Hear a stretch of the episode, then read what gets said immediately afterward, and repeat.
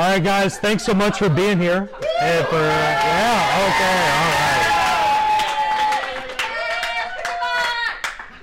Yes, thank you, Mikey. That.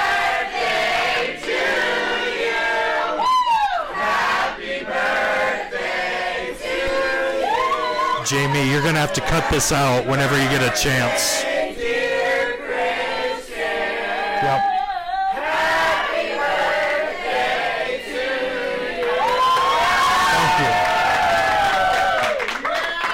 to you. Thank you. Jamie, feel free to cut this out whenever you get to this point in the recording. But thank you guys. I really do appreciate that. My wife bought and lovingly encouraged me to wear this shirt from SpongeBob, where it's like 25, baby. So I'm really excited. But yeah, for those of you that don't know me, my name is Christian Farr. I'm a second-year intern with Chi Alpha Campus Ministries here at Sam.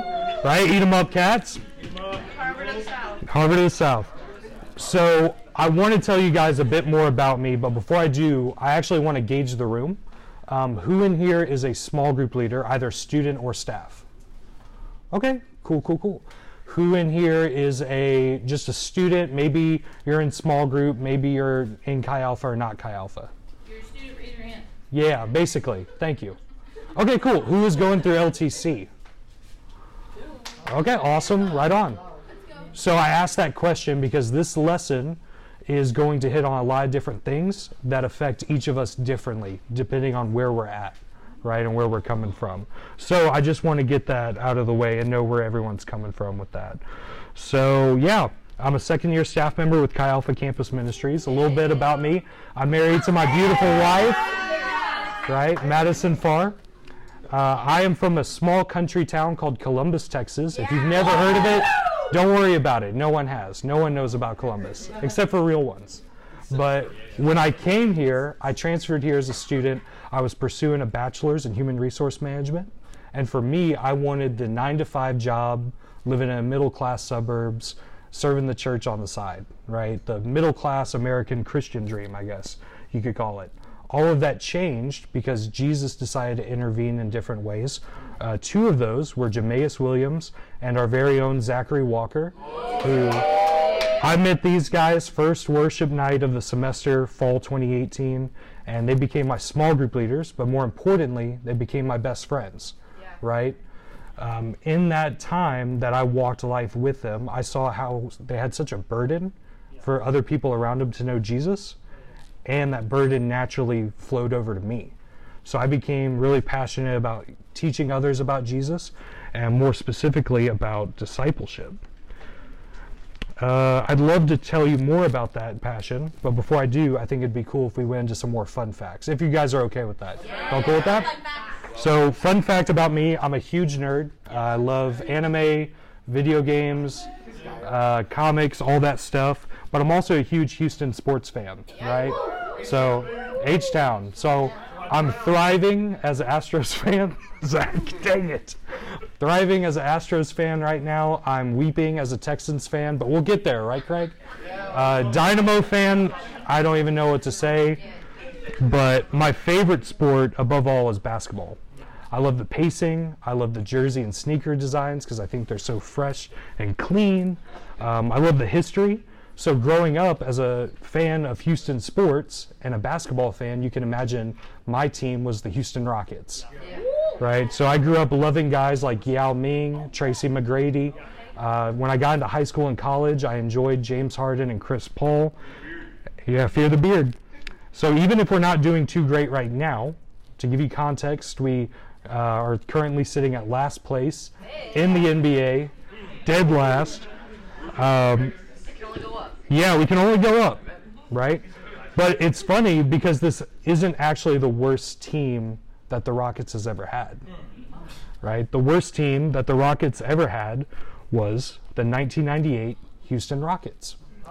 Now, if you know basketball, you're saying two things. That makes zero sense because of the guys in the picture, and we'll talk more about them later, or that makes all the sense in the world because you know what I'm getting to. When you look back at the history of NBA basketball, there's these weird times where management will pour in millions of dollars to form a big three, right? It's like, how can we get 3 of the top 10 best players and put them on a super team so they just dominate the league? Yeah. Right? What ends up happening, though, is sometimes the best teams in the league end up being the worst. And that was the case with the '98 Rockets. So let's look at this picture, okay? We have Charles Barkley in my right, Hakeem the Dream Olajuwon, one of my favorite players of all time, in the middle, and then Scottie Pippen on the left. So what you're looking at is 3 Hall of Famers with 30 All-Star nominations, 2 MVP awards, and 8 championships between them. That's crazy, right? Here's what's crazier. They did none of that together. All of this happened before this season. That's why they were put together, because you take 3 of the best players and you see what happens. But what should have been a super contender and what should have led to at least 1 championship run, nothing happened. Here's why. Scottie Pippen, guy number 33 right there, he knew what it took to win, right? He won 6 championships in 8 years. He played with Michael Jordan, right? One of the GOATs. And he was considered one of the best players in the league in his own regard. The issue was he was unavailable to the role that the team wanted him to play. He was used to being the number 2 guy, right? He wanted to be the number 1 guy. They wanted him to be a little bit more of a role player. They wanted him to facilitate the ball down the court. He was unteachable because when they tried to teach him the plays and the systems they were trying to run, he refused to do any of it, right? But then you're like, okay, that's one guy. What about Hakeem? Okay, Hakeem is usually considered a top 15 player ever. He was drafted by the Rockets. He won 2 championships with them, so we know he's a great team member and a great leader. Yeah. But this season, he was actually at his most unavailable in his entire career. Not because of injury. He played all 50 games because it was a 50-game season. But he was unavailable to the relationships he could have built with his teammates, right? So there was this weird season where Scottie and Charles, who used to get along all throughout the 90s, for some reason decided to start having beef, both on the court and in the locker room and outside the locker room. They would trash talk each other in the media. Back then, there wasn't Twitter. So if you wanted to trash talk someone, you had to do it to a newspaper article or a journalist. And they would openly do that. And Hakeem, instead of getting in between the two and trying to build better relationships and be a mediator, decided, no, that's not my role. I don't want that. Then there's Charles. Charles, by this point in his career, had earned the nickname the round mound of rebound because he would enter every season so out of shape, right? He knew what it took to be successful. He won MVPs. He made it deep into the playoffs. Gold Olympic medalist in basketball, but one of the biggest critiques of his career is that he was unfaithful to the idea of winning championships. Okay. He didn't know how to go all the way, and he wouldn't want to, right? He was unavailable, and that because he didn't take care of his body in the offseason, when the regular season came in, he was more prone to injury, which caused him to miss really crucial games. All this stuff just formed together and a giant cauldron of failure. Because by the end of the season, they go into the playoffs, right? So they still had some success. They didn't win a championship. They got knocked out by Kobe Bryant and Shaquille O'Neal, who was playing for the Lakers, in round 1. They played a 4-game series. They won 1 game. But why? Right? They should have won, but oh well. We don't have to dwell on the past. We can move forward. Except Scottie decided he wanted to trade, so he left immediately after the season.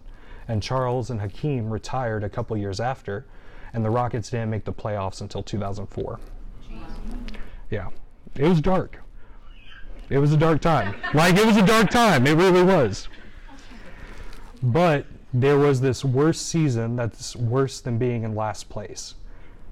You take the best players in the league, people that you have hope for that will be successful, and by a year's end, you have to blow up your team and do a complete rebuild. If we're being honest, that sounds like a lot of small groups we've seen or experienced. So, why did this happen? Because the team, the coaches, the management, the owners, they were investing the right thing time, money, energy into the wrong players. Men that didn't want to be there, that didn't want to learn the systems, and that didn't want to go for that common cause of winning. Right? So what's my point with that? Jesus had 3 years on earth to build his ministry and lay a foundation for his kingdom. He had to use it wisely. Yeah. Now, he had more than just the 12 disciples, right? Like, we see clear evidence of that when he goes out and commissions others in pairs of two. But there were 12 that he really focused on and poured into. We are in a similar situation in that we have a limited time on our campus. Some of you guys who are going through LTC, it may be your freshman or sophomore year.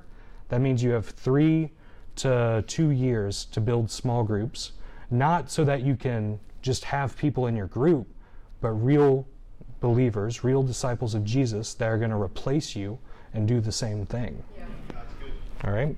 Now, I want to be clear about something. We are not the NBA. What? Like, yeah, it's crazy, right? Chi Alpha Campus Ministries, not the NBA. We are not in the business of competing. Yeah. We're not in the business of competing against each other or against other ministries on the campus. Right. We're in the business of making disciples. Yeah. So I don't want anyone to leave the room with this idea, if you're a student, that you're not worthy to be in small group. I don't want you as a potential leader, LTCer, to think that it's this way or the highway, right? That you can't minister to other people who want to be in your small group. And I don't want you current leaders to feel a level of doubt and unwarranted insecurity about what Jesus has called you to do. So, second point I want to make clear. Yes, Jesus loves everyone. John 3:16, for God so loved the world, they gave his one only son, that whoever believes in him shall not perish, but have eternal life. Right? So we know he did that. Then we see again in Matthew chapter 28:16-20, then the 11 disciples went to Galilee, to the mountain where Jesus had told them to go. When they saw him, they worshipped him, but some doubted. Then Jesus came to them and said, all authority in heaven and on earth has been given to me. Therefore go and make disciples of all nations, baptizing them in the name of the Father, and of the Son, and of the Holy Spirit, and teaching them to obey everything I have commanded you. And surely I am with you always, to the very end of the age. So we see clearly he loves us unconditionally. He goes so far as to send Jesus to die for our sins, but also share that message with us, right, as other believers and as other Gentiles. But we're not talking about the unconditional love of God. We're talking about investment of Jesus into the other students on our campus. So when we study the Gospels, we're going to see that Jesus evangelized everyone he met, but he did not invite everyone into his small group. Okay, he conversed with potential followers, but he wasn't desperate to try to disciple them. So we're going to go through 3 key verses in the Gospels where we see this very clearly. The first one involves the rich young ruler in Mark chapter 10, verse 17-23. Again, that's going to be the rich young ruler in Mark chapter 10, 17-23. Who has that verse? All right, you got it, bro. Mark 10, verse 17 starts, as Jesus started on his way, a man ran up to him and fell on his knees before him. Good teacher, he asked, what must I do to inherit eternal life? Why do you call me good? Jesus answered. No one is good except God alone. You know the commandments. You shall not murder. You shall not commit adultery. You shall not steal. You shall not give false testimony. You shall not defraud. Honor your father and mother. Teacher, he declared, all of these I have kept since I was a boy. Jesus looked at him and loved him. One thing you lack. Go, sell everything you have, and give to the poor. You will have treasure in heaven. Then come, follow me. The man's face fell, and he went away sad, because he had great wealth. Jesus looked around and said to his disciples, how hard is it for the rich to enter the kingdom of God? No, that's good. Thank you so much, Austin. So there's this reoccurring trend when you read Scripture where Jesus isn't afraid to debate and he isn't afraid to converse. But at some point, he does end up walking away from that conversation because he knows he's already presented truth. Notice how he didn't do that with this guy right? He didn't necessarily correct him, but he did love him enough to address the idol in his life. Yeah. And notice how after the rich young ruler simply walked away himself, Jesus didn't pursue after him. Jesus didn't keep inviting him to be a disciple, encouraging him to give that thing up. He simply turned to his other disciples and explained what he was trying to talk about. Yeah. How we can't have anything else we're faithful to other than Jesus. So next is the men on the road. It's going to be Luke chapter 9, 57 through 62. Luke chapter 9, 57 through 62. Who is that verse? All right, you got it. As they were walking along, someone said to Jesus, "I will follow you wherever you go." But Jesus replied, "Foxes have dens to live in and birds have nests, but the Son of Man has no place even to lay his head." He said to another person, "Come, follow me." The man agreed, but he said, "Lord, first let me return home and bury my father." But Jesus told him, "Let the spiritual dead bury their own dead. Your duty is to go and preach about the kingdom of God." Another said, "Yes, Lord, I will follow you. But first let me say goodbye to my family." But Jesus told him, "Anyone who puts a hand to the plow and then looks back is not fit for the kingdom of God." Each of these men had something. It was either an earthly comfort or it was an earthly relationship that made them unavailable for the tasks that Jesus was giving them. Mm-hmm. And Jesus didn't say, "Hey, totally understandable, could you do both?" He said, "Follow me." Mm-hmm. He said, "Pursue after me." And each man didn't. Finally, we have Simon the Pharisee in Luke 7:36 through 47. Faith, you got that? It's going to be Luke 7:36 through 47. One of the Pharisees asked him to eat with him, and he went into the Pharisee's house and reclined at table. And behold, a woman of the city, who was a sinner, when she learned that he was reclining at table in the Pharisee's house, brought an alabaster flask of ointment, and standing behind him at his feet, weeping, she began to wet his feet with her tears and wiped them with the hair on her head, and kissed his feet and anointed them with ointment. Now when the Pharisee who had invited him saw this, he said to himself, "If this man were a prophet, he would have known who and what sort of woman this is who is touching him, for she is a sinner." And Jesus answering said to him, "Simon, I have something to say to you." And he answered, "Say it, teacher."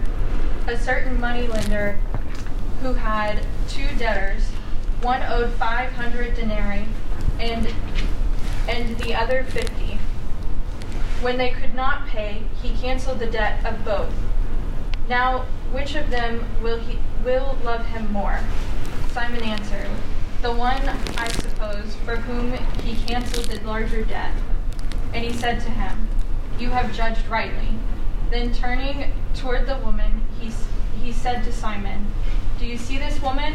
I entered your house. You gave me no water for my feet, but she has wet my feet with her tears and wiped them with her hair.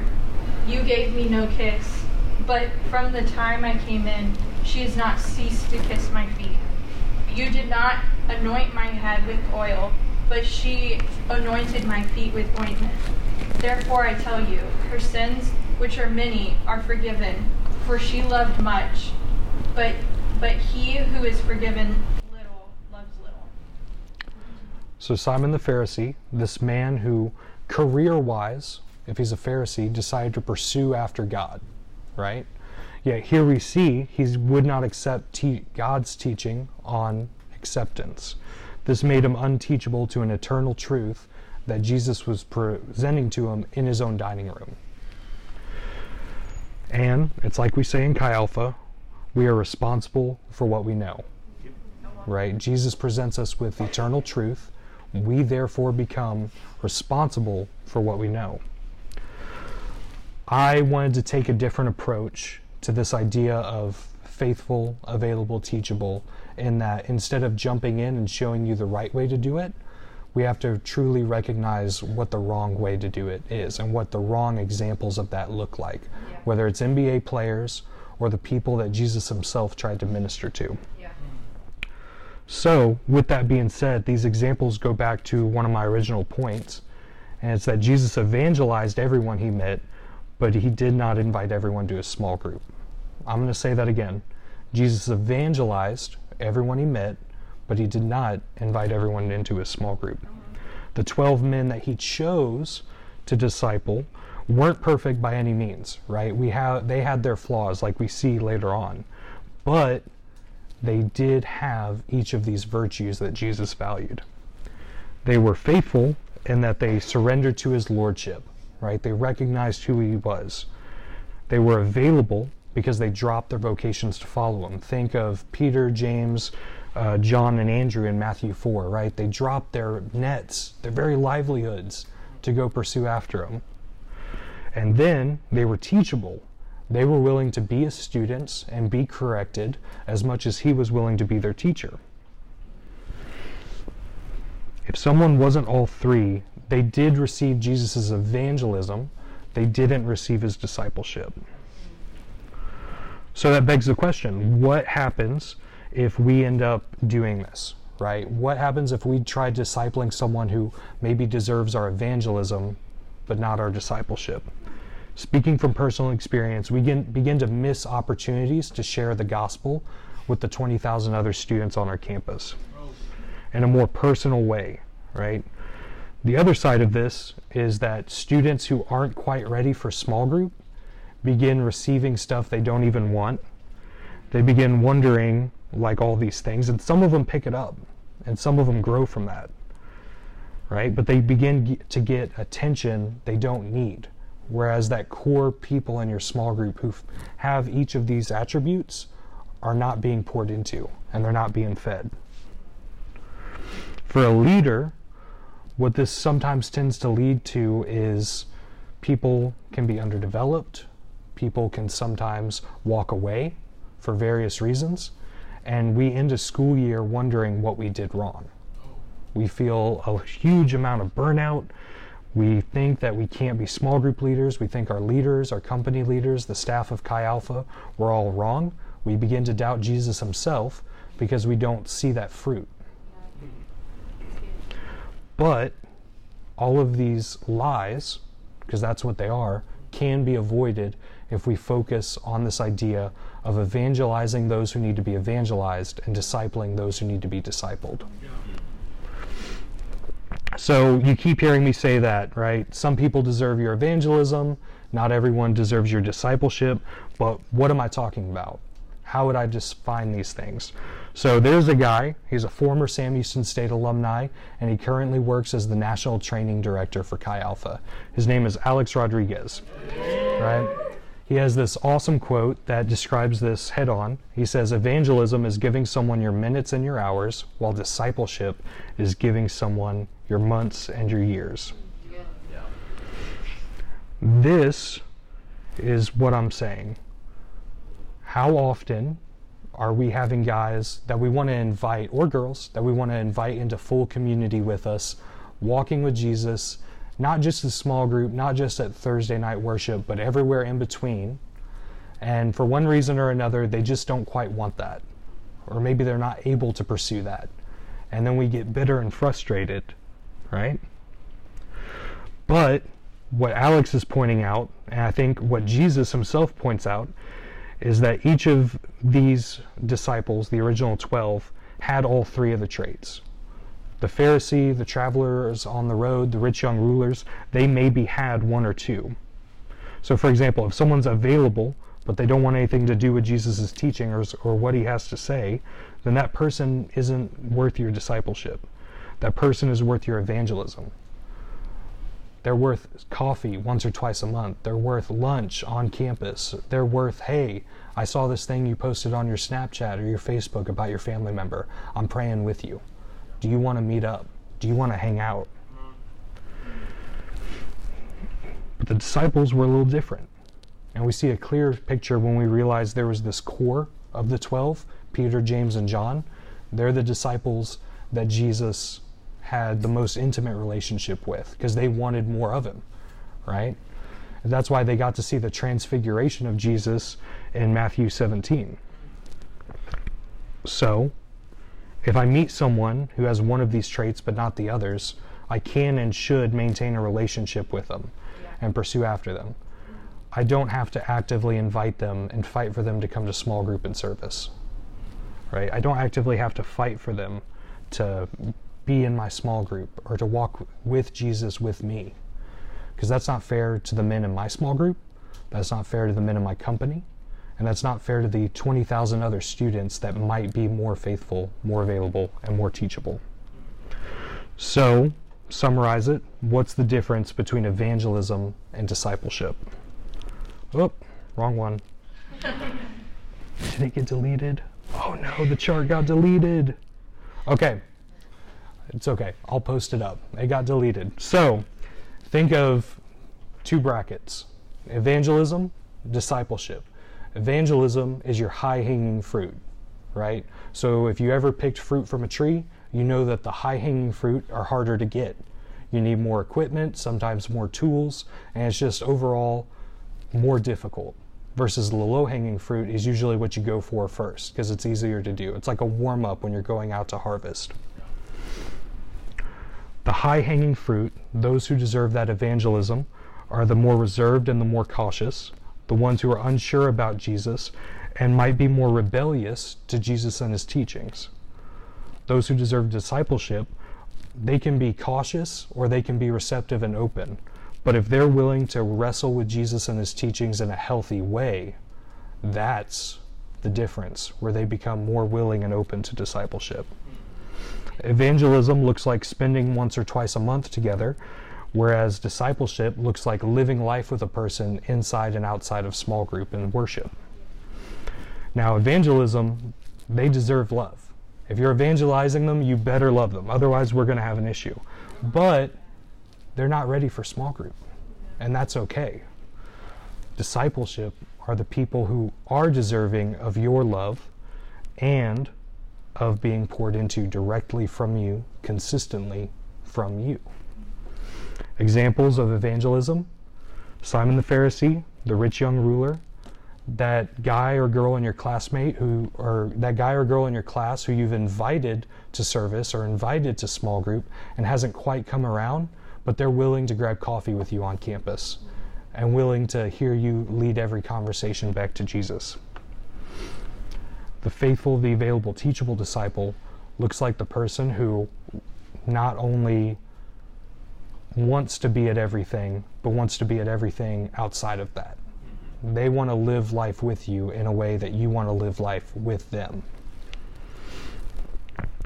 So, I've given you some examples, but I want to hear what you have to say. What are some things that we should look for in a person to determine their faithfulness, their availability, and their teachability, right? How do we help reveal those things in a person if we don't know anything about them? So, floor is open to you guys. What was the question again? You're good, bro. So, what are the things that we should look for in a person to determine? Ah, there it is. It just skipped. Anyway. So yeah, what are the things that we should look for in a person to determine their faithfulness, their availability, and their teachability, right? How do we determine, how do we help reveal those things in a person? Imagine you're a small group leader, it's welcome week, you've hung out with this person at the big events, but there's a lot going on, so you're not quite sure, like their testimony, their background, their story, who they are. So it's week 2, week 3. How do we reveal those things in a person? Ooh, I like that one. Thank you, Jazz. If they ask good questions, right? Yeah, Jamie. Not to sound like this sounds cynical. It's not meant to sound cynical, but like in the most godly way, like the most test before them, essentially. See if like they're willing to sacrifice to like increase their relationship with you or with God. Mm. So, I can give an example. You want to give an example? Yeah, I would love that. So, like for instance, like if I'm going to get groceries from the grocery store.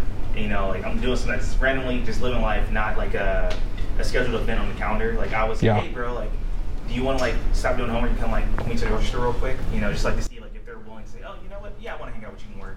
you know, that's like a little test that I kind of like put in front of them, like to see if they're willing to step further into our relationship. Yeah, a simple hangout where it actually gives you guys times to talk. You invite them out, they respond, and it's a test of sorts. Well, I think you guys are right, both of you. So example that comes to my head, and I can't believe I'm saying this, there's this really like low budget indie movie. It was only in a few select theaters. It was called Top Gun Maverick. You guys know what I'm talking about? Never heard of it. Never heard of it. I figured you're not into that, Shay. Yeah. Now, in this movie, the U.S. Navy recruits 12 of the best Navy fighter pilots in the military. They go back to their academy, Top Gun, where Maverick, a.k.a. Tom Cruise, begins to prepare them and train them for a classified, dangerous mission. Two of the candidates kind of stick out for different reasons. He has all these different ways of testing them, not just in the classroom, but also out in the airfields where they're doing drills, doing simulations. And one of the guys, his call sign was Hangman. He is the cocky, but also highly skilled fighter pilot stereotype, okay? And he goes out there and they're running a simulation of this dangerous mission, him and two of his other teammates, and he's killing it. He's running the simulation well, he has good time, he's precise, but he's not coordinating with his teammates. He's not communicating.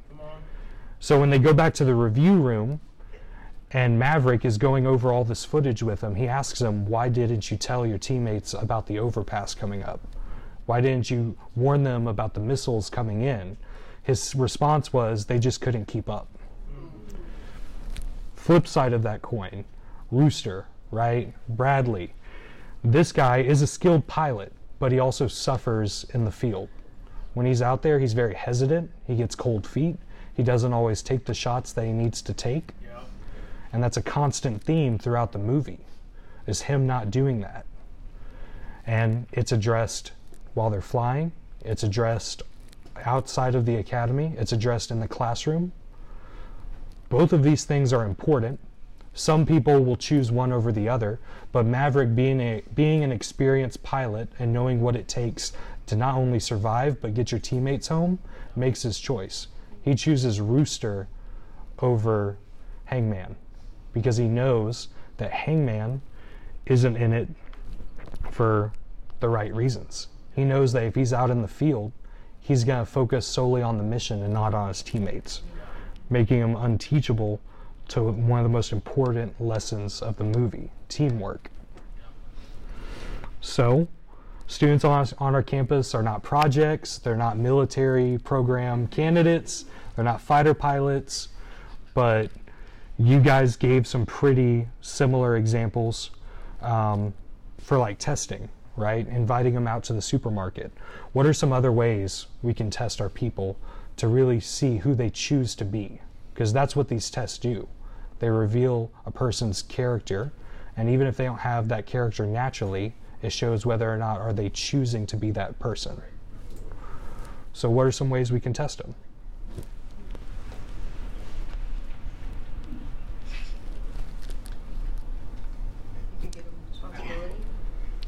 Shay, can you say that a little bit louder for the people in the back? Yeah, you can give them responsibility. Yeah. Do you have any in mind that you're thinking of? There's like simple ones like bringing snacks to small group or service or anything like that, or like carpooling, like, hey, can you go pick this person up? Or something a little bit larger like, hey, can you come on campus with me and meet these students, or like do that sort of thing. Yeah. All right. Awesome. Austin, you were thinking of some stuff. Well, I was going to say ask them questions that might require them to be vulnerable. Ooh. Asking for vulnerability. So why do you think that one? If someone, I guess that sort of leads to faithful and like teachable, is if they're willing to like open up and be vulnerable to you, then you know that they're not just there because they're bored, but they actually want to like develop that relationship. Yeah, right on. So I think these are all great examples. It's also hard because people come in at different places, at different parts in their walk with Jesus. So in my mind, I know these things are good, but how do I give this? I can't give this to every single person in my small group. If I have six completely different people, what do I do? And we do things in degrees, right? We do things that might be different levels of difficulty. So for example, a really basic one is, are they choosing to be a part of us? Yeah. Knowing that we're Chi Alpha Campus Ministries, Chi Alpha Christian Fellowship, are they willing to be associated with us in any way? Are they choosing to wear our t-shirts and our gear, right? That can show someone's faithfulness. It's very superficial, right? But it helps. So, like I said, superficial, so let's take it a step further. If we have a missionary visiting our small groups, our company meetings, or even our services, does that student not only intentionally go and intentionally hang out, but do they want to ask questions? Either to the missionary, to us, do they want to understand more about what Jesus has in his heart for the nations? That reveals a lot about a person's character and their humility. When we mention that what we're reading or what we're listening to, or we give a recommendation to someone, right? Are they reading it soon after? So a good example is a dear brother of mine who some of you know, his name is Carson, right?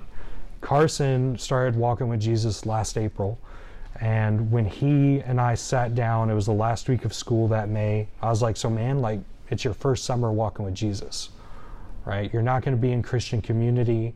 It's going to be you back home. You're going to be vulnerable to like old stuff. What are you going to do differently? And he's like, man, you keep talking about the book of John. Why? And he was like, well, dude, the book of John reveals God's love for others, and we see that laid out so clearly through the book, and it's such a crucial thing for us as young believers to understand. He's like, okay, I'm going to read that. Nice. I was like, bet. And he's like, I also need to like get a hold of my prayer life. What do I read? Let me tell you about Practice of the Presence by Brother Lawrence. Right? And not only that, he did take those books that I gave him.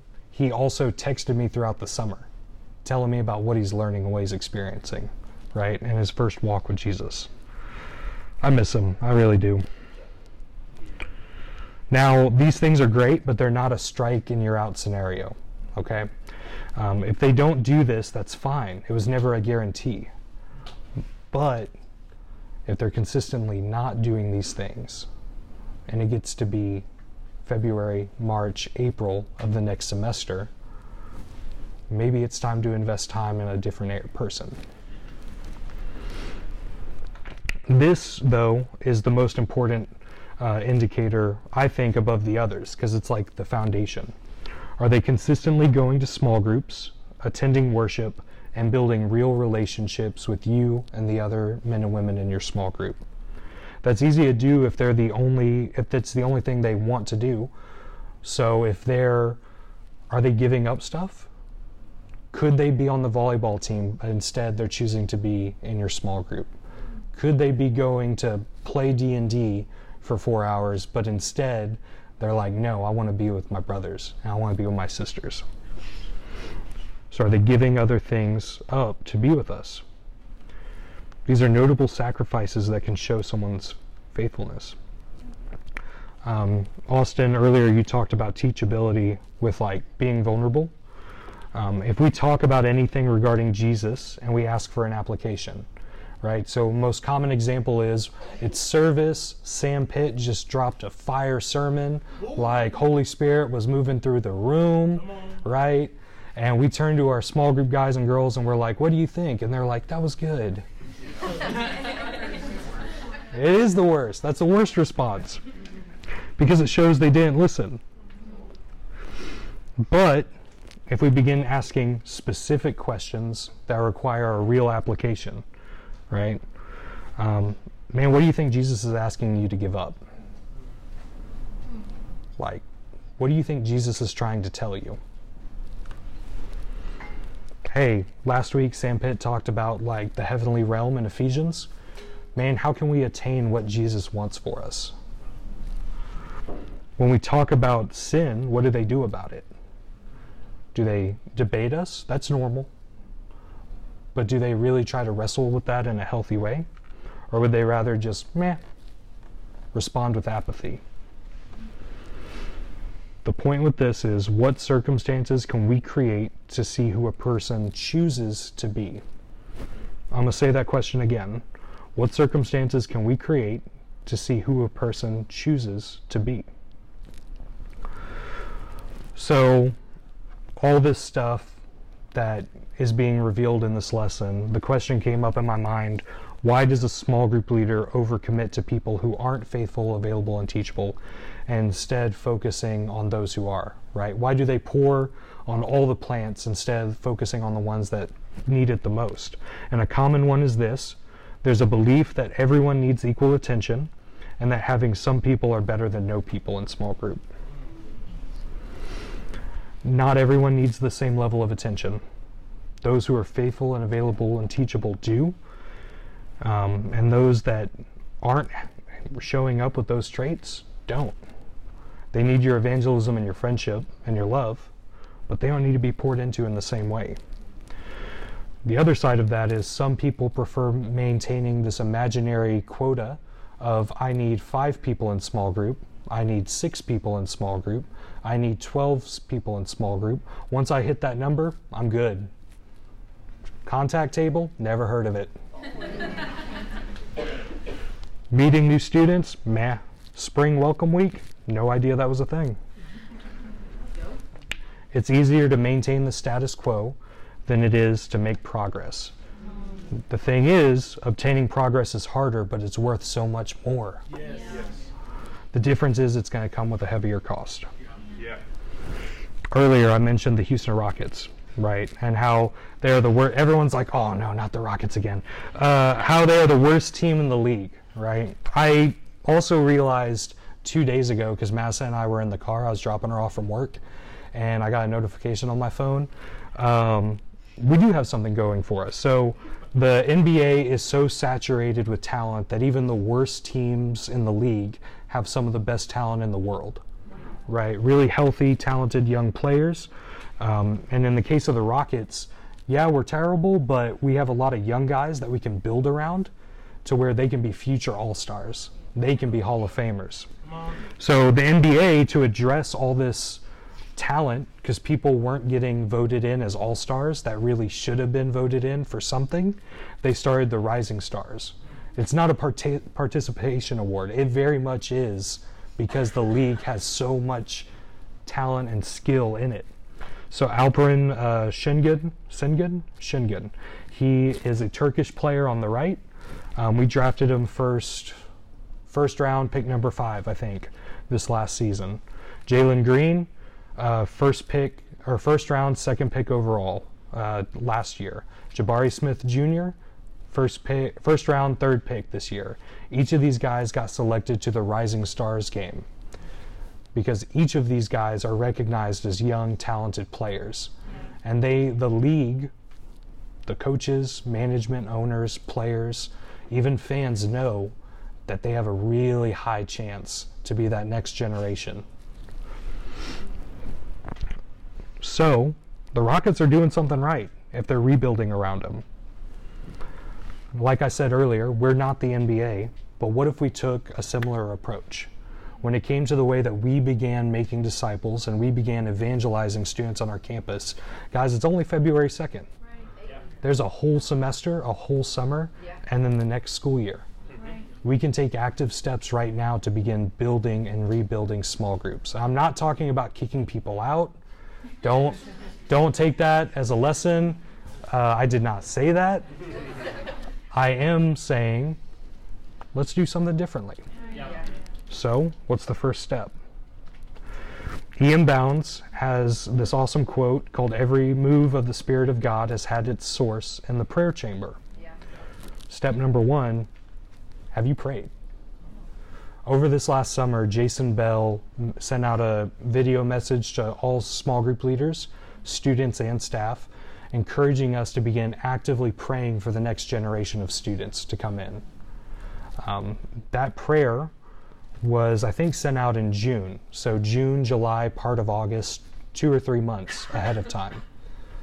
your small group leaders prayed for you 2 or 3 months ahead of time, and you're here. What if we did that now? 7 months until August? We've seen this next generation of students, how Jesus gave them to us, right, in 3 months. What is he going to do with 7? Come on.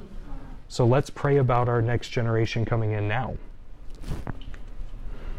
Are you faithful, available, and teachable in your walk with Jesus, or are you missing something? Yeah, I know, it's funny. I didn't want to overwhelm it, so you're good. Are you willing to prayerfully work that out? Are you faithful to small group and worship? Are you faithful directly to Jesus? Are you available for things? Are you actually teachable, or is your small group leader simply asking questions turning into blown up arguments because you don't want to talk about it? Are you willing to go to the prayer closet and address those issues? Because it's not just a behavior change, right? It's a heart change. Yeah. Do you allow an authority figure to guide you on what you're doing wrong? This is for the leaders and LTCers in the room. Is there a spiritual authority figure you trust to help you grow? Could be a small group leader, could be a company leader, could be someone that you know in your company that has been walking with Jesus for a long time and frankly knows a lot more about making disciples than you do. Have you trusted them enough to go to them and say, what am I doing wrong? Or what do I need to do differently? Leaders, current leaders, are you seeing these things that I'm talking about? Are you suffering from burnout? Do you need to go back to the Lord and evaluate what needs to be changed? It's easy to say, I've done this for 2 years, I know what I'm doing, nothing needs to be tweaked for my senior year. It's harder to say, I may have made a few mistakes. It's time to go back to the Lord and go back to the drawing board. Lastly, resources. A lot of this lesson was heavily inspired by an episode in the Small Group Leader podcast. They've been doing it for a couple of years now. A lot of the things I've learned in that series has made me a better disciple. I'm going to send links to the staff leaders in the room, and I would love it if you just sent these out to your people as well. Youth Aflame by Winky Prattney. I kept hearing about Youth Aflame for years, and over winter break I was like, you know what? I'll give it a try. Chapter 1, I was like, dang, I know nothing about making disciples. Winky knows everything. And chapter 1 really helped me lay out a foundation for how I was going to pour into my guys into this next semester. Another book, The Master Plan of Evangelism by Robert E. Coleman. This book was gifted to me by Zach Campbell for my birthday a couple years ago. And I am so thankful he gave me that because I really needed it. And this kind of highlights what we've been talking about, evangelism versus discipleship, but it focuses on both, right? And it teaches us how to engage in both. Last but not least, Discipleship by Design, D by D by Harvey Herman. If you're an LTCer, you're going to be reading this. Don't treat this like a course. This is not your art appreciation class. Like, seriously, if you treat it with a seriousness and a reverence, you're going to learn and grow from it. So, altogether, I just want to clarify, we don't want to give up on anyone on our campus, right? That's not the point. The point is that Jesus let the rich young ruler walk away. We don't know the extent of that. We don't know if the rich young ruler eventually turned to Jesus. We don't know if Jesus had an interaction with him later on in life. Doesn't mean that he didn't pray for him. It doesn't mean that he didn't love him.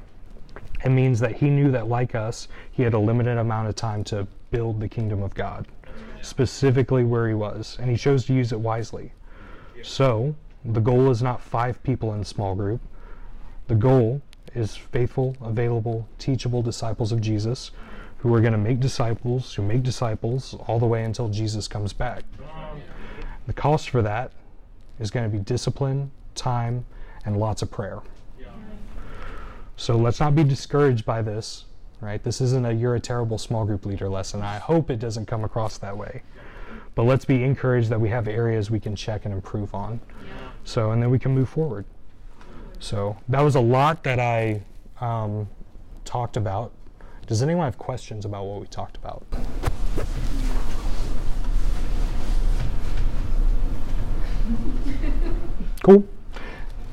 Yeah.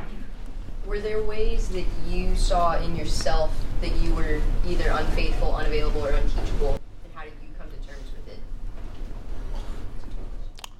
So, if you've known me since I got here, I always had a struggle with authority. Zach's like, oh man, finally someone's talking about it. But yeah, I've always struggled with authority, and it wasn't until my second year small group leading that I realized that. Right? I wondered why I had rebellious guys in my small group, and it's because I was an actively rebellious guy. So I actively had to go directly to the Lord, and He told me, in one way or another, to actively go to the men I need to be have authority over me. So that turned out to be, Zach got more authority through that. Praise Jesus for that. Colin Weezer, right? These other men in my life who poured into me and made me a better discipler. Another big reason was availability in terms of relationships. My first year as a leader, I had very shallow relationships. I realized the moment I went through LTC, because we were 5 groups and there was about 20 people in my LTC class. I looked around, I knew 2 of them. It's because I wasn't going to any of the events, and I wasn't hanging out with the students, and I wasn't hanging out with people that are supposed to be my brothers and sisters in Christ. So those 2 areas specifically, am I building real relationships that are pointing back to Jesus, or am I just kind of hanging out at worship and then being like, okay, I'm going to Canes and going to bed? So, yeah, that was a good question. Thank you, Shay. Anyone else? Yeah. From a student perspective, what's a good, like, I guess, checklist we could have for ourselves, like an internal audit? What are some things, some questions we could ask ourselves? I know you mentioned them. No, don't worry, bro. Could we go back to that? Yes, we can. I'm glad you brought that up. So. Yes. Okay, there we go. So looking at this, because I thought a lot about this, and I think if we had 10 missionaries in the room, they could probably give 10 examples, and a lot of them be different. But for these four I felt were the most prevalent because I knew there were going to be different people in the room, like LTCers, staff and student leaders, normal small group folk. So yeah, do you have any? Do you or does anyone else have questions about these?